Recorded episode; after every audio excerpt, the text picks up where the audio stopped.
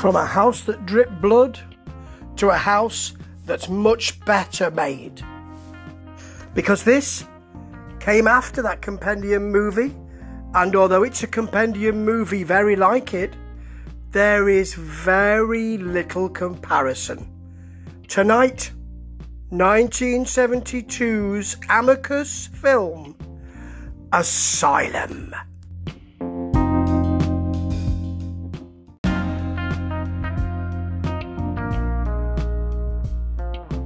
Yes, this movie just looks better.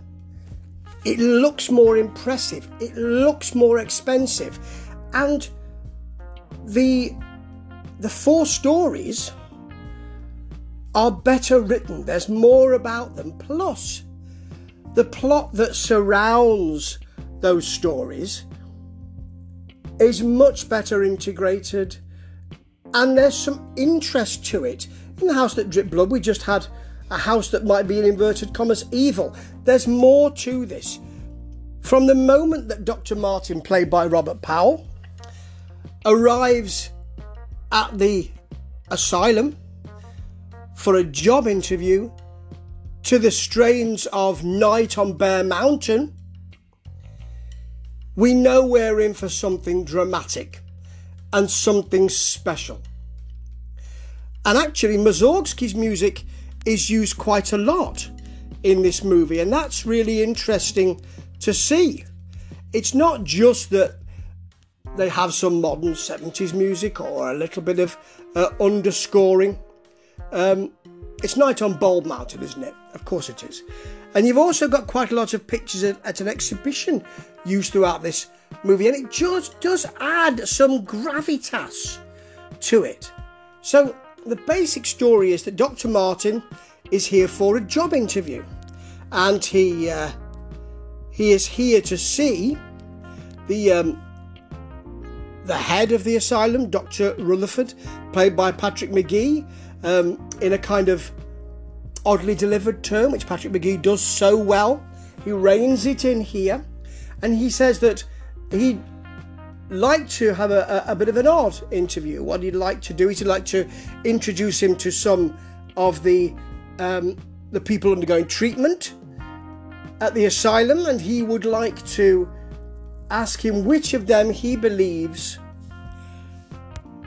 is Dr. Starr, because he was a former head of the asylum who underwent a complete mental breakdown. And he says, if you can tell me which of those it is, and you're right, then the job is yours. Robert Powell doesn't say, Would there be a presentation at all? Do you want me to to do a PowerPoint? Doesn't say that. He just says, Yeah, okay, I'll do that. He does feel it's all a bit odd. Everything's a bit dark. This is a nice gothic building we're in. And he goes to see the orderly, Max Norman, who is played by Geoffrey Bayldon. You know, Geoffrey Bayldon did an awful lot of work for, or quite a bit of work for Amicus. Um, we'll know him very well as Catweazle. Great actor. Lovely, big playing, but always kept grounded. Very nicely done. And he's very amicable here. Very nicely done. So he takes us through the four rooms with the four tales. And these tales are better generally than we have seen, certainly in the house that dripped blood, which I'll compare because we have compendium movies, but those compendium movies like Tales from the Crypt and From Beyond the Grave um, are a little different because you have four people coming together. This and uh, The House That Dripped Blood are compendium movies of a different type. So the first story we have is Frozen Fear, and it's about a dysfunctional couple played by Richard Todd. So, you know, Richard Todd, fading star at the time in 71, but still pretty big. You know, you have to have big money to bring that person in, shows your intention. Nice big star. Sylvia Syms is his wife, someone who also got a lot of work. And he is having an affair, and they have decided the only way to continue the affair would be to do away with his wife. So he's bought her something she's always wanted, and this really sets things in the early 70s. It's a chest freezer, which is in the basement. Marvellous, she says. Just what I've always wanted. She seems a sort of um, quite rich and quite modern and forward thinking woman. She's studying some kind of mystic arts, which she calls voodoo, wears a charm bracelet. Um, but she loves the chest freezer, surprisingly. He has another gift for her. She turns round, it's an axe. So he has to dispatch her, and he, the way he decides to do this is to cut her into small pieces, wrap her in brown paper, and lay her in the chest freezer. Calls his girlfriend and says, She's in the freezer, we can now go on holiday. No, no, no, no. His lover says, You really need to bring him to bring her with us in the car, and then we can dispatch her on the way to our holiday. But voodoo is afoot. And you know that those body parts will become animated. And this actually could be appalling because you've got bits of arms, bits of legs, and a head, also a torso, in brown paper moving around a basement, but it doesn't look appalling. Okay, the leg sliding across the floor doesn't look good at all, but the head, which has a little gizmo in it to make it look like it's breathing, is really well done. The brown paper sucking in and out, really lovely stuff. And finally, they dispatch Richard Todd, and he ends up, Walter ends up in the chest freezer. Of course, his girlfriend comes round. She goes down to the basement looking for him, and the hand has now broken, or the arm has broken through the paper, and the hand grabs her. She tries to fight it, but she can't, and the police arrive. It's a nice, simple story. There's a lovely chestnut rinse on uh, Richard Todd's hair. Lovely to see. He has a really bad line, which he delivers beautifully, actually. Rest in pieces. But he does that because he's all in, and everybody actually is all in. It's a simple story. It could be as simple and throwaway as the Joan Collins Christmas story in Tales from the Crypt, but it isn't because everybody is doing what they need to do. It's well paced, and although we know what's going to happen, there are some nice little moments which really interest and excite. So there's your little sorbet.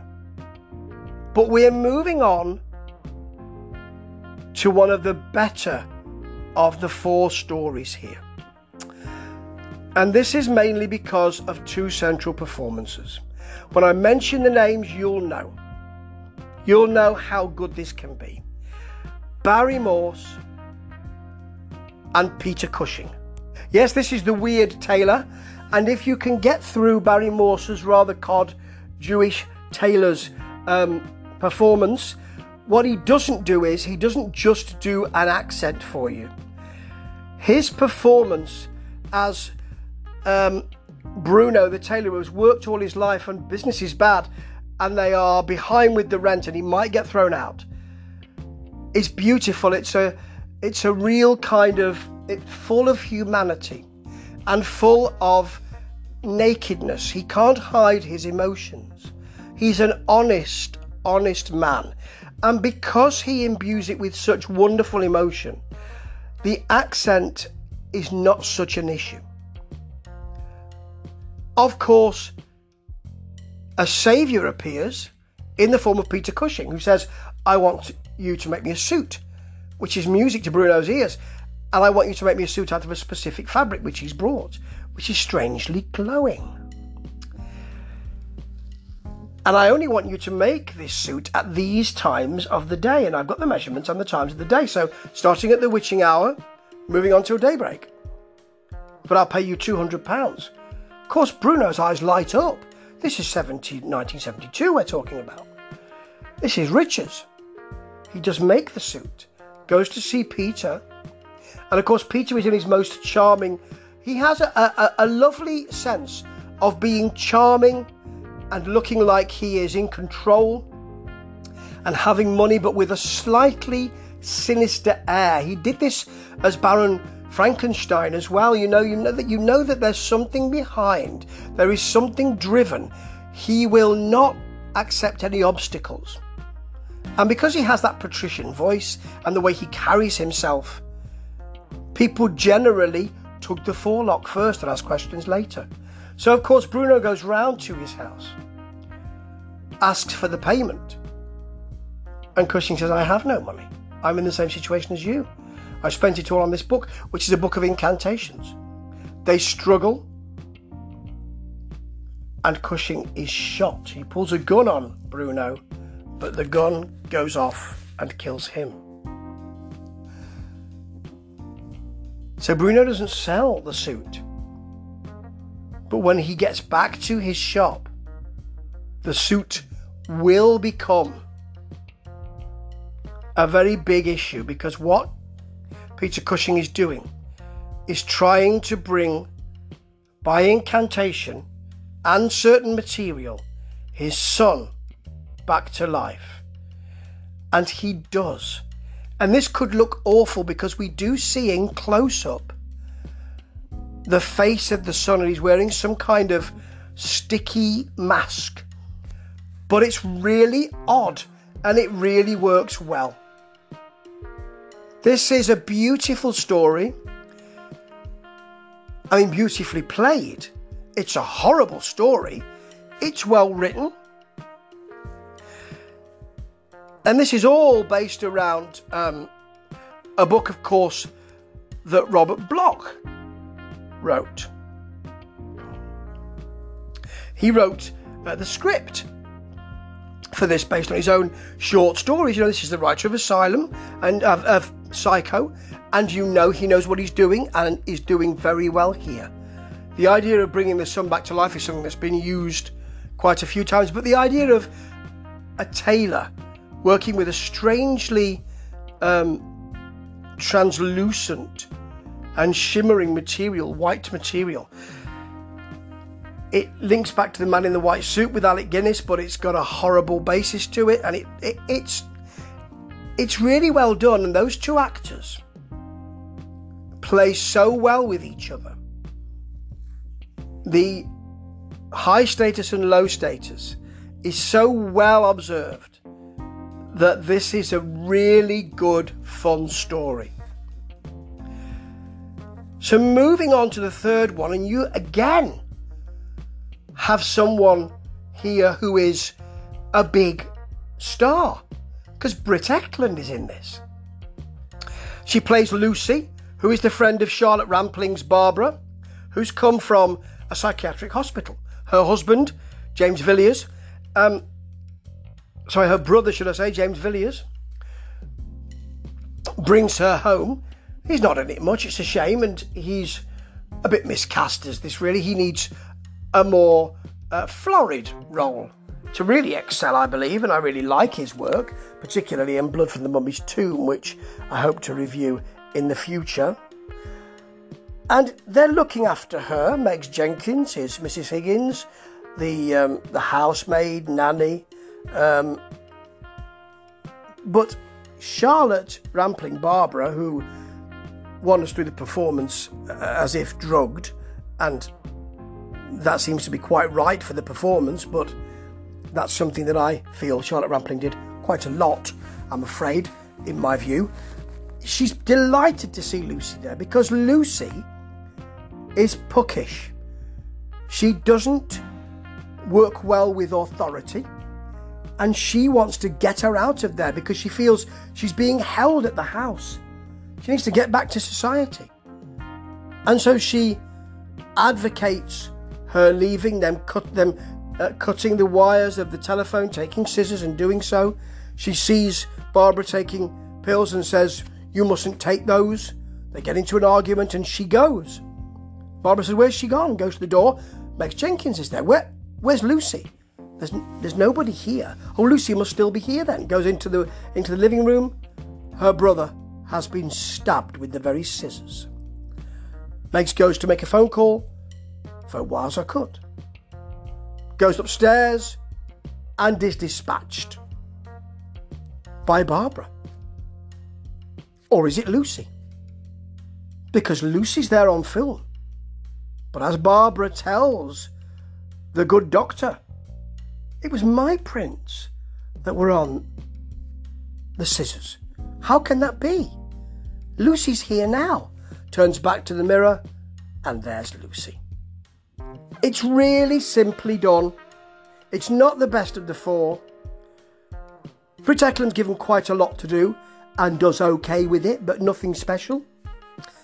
As you might expect, seeing other movies she's done. It is a simple story around schizophrenia. We never go into that, we, we're just shown how that might work. And because it's lightly done and it's got a light touch, it works nicely.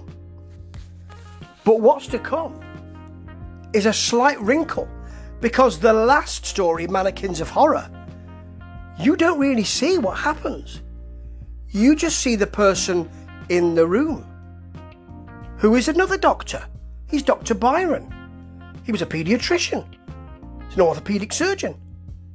And he's played by yet another heavyweight, Herbert Lom. And you know you are in safe hands when you see Herbert Lom, who says, I was a doctor, but I have other interests now.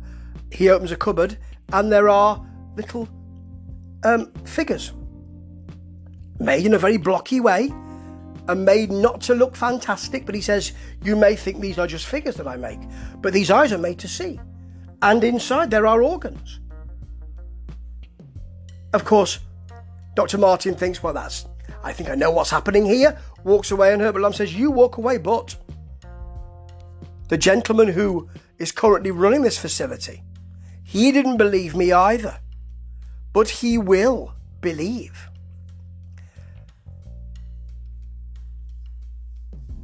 So we don't get to see his story, but he's wrapped up, and the film wraps up in the story around it.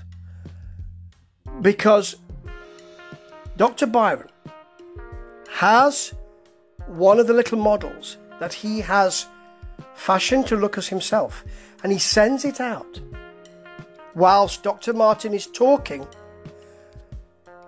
about whether he wants the job because he says, I really don't like this facility. He tells Dr. Rutherford, The way you run this is awful. As they're talking, the little model is walking down the corridor, getting in the dumb waiter to come up to the office. Dr. Rutherford saying, you, you, you'd still take the job if I offered, if I offered it to you? You might do some good here. Which one do you think is Dr. Starr?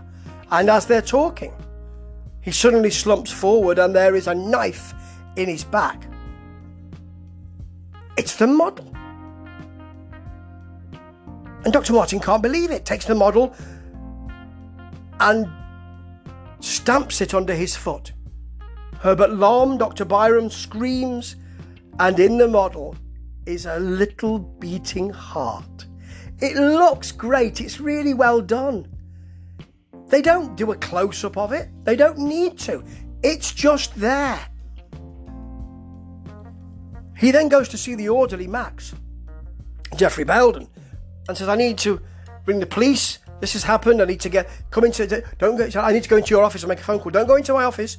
There's a dead body in there. Who is it? It's Max. Oh, yes, says Geoffrey.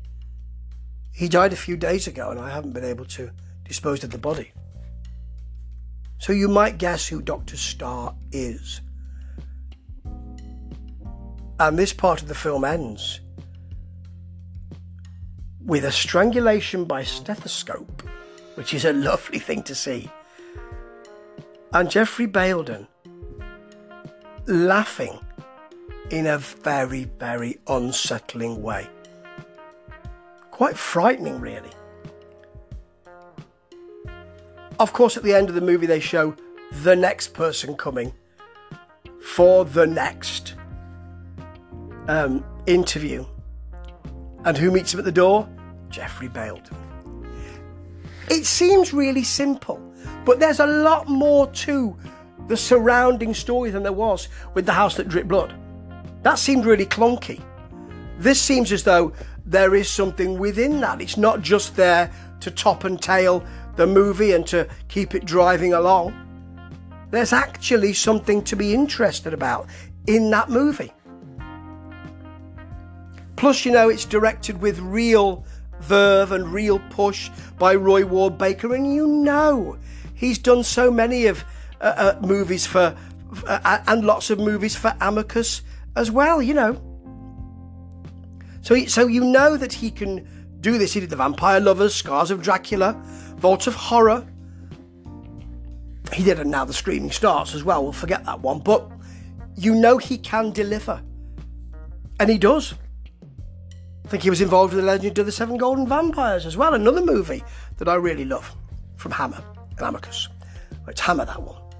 So you know that he is going to deliver in a very racy, pushy way. But the whole thing, the set dressing looks sumptuous. The way it's um, directed, it's given lots of time. You're not, they don't push the pace to add scares.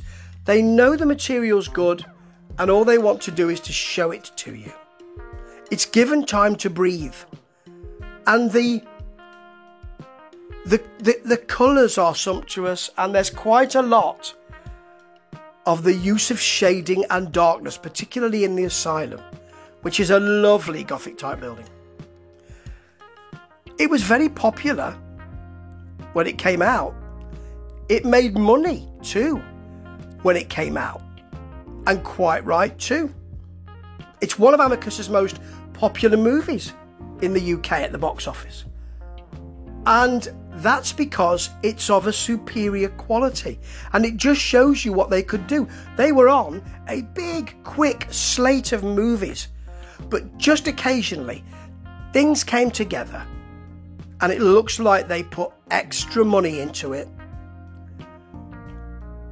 but it just makes it look much, much better. It's a real movie that people, children who grew up in the 70s, still love because it's the kind of movie that when you were a bit younger, your parents might have allowed you to see.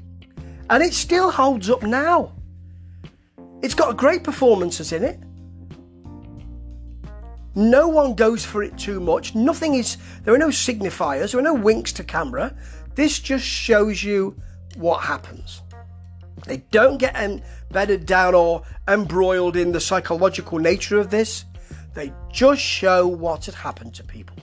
And you've got those great actors like Barry Morse, Peter Cushing, Herbert Lom, Geoffrey Bayldon. Powell is rather a cipher in this, but Geoffrey Bayldon, great work, and sadly overlooked. So it's a four and a half out of five. And it's so much better than the house that dripped blood. This is the house that delivered. Asylum. Ta ta.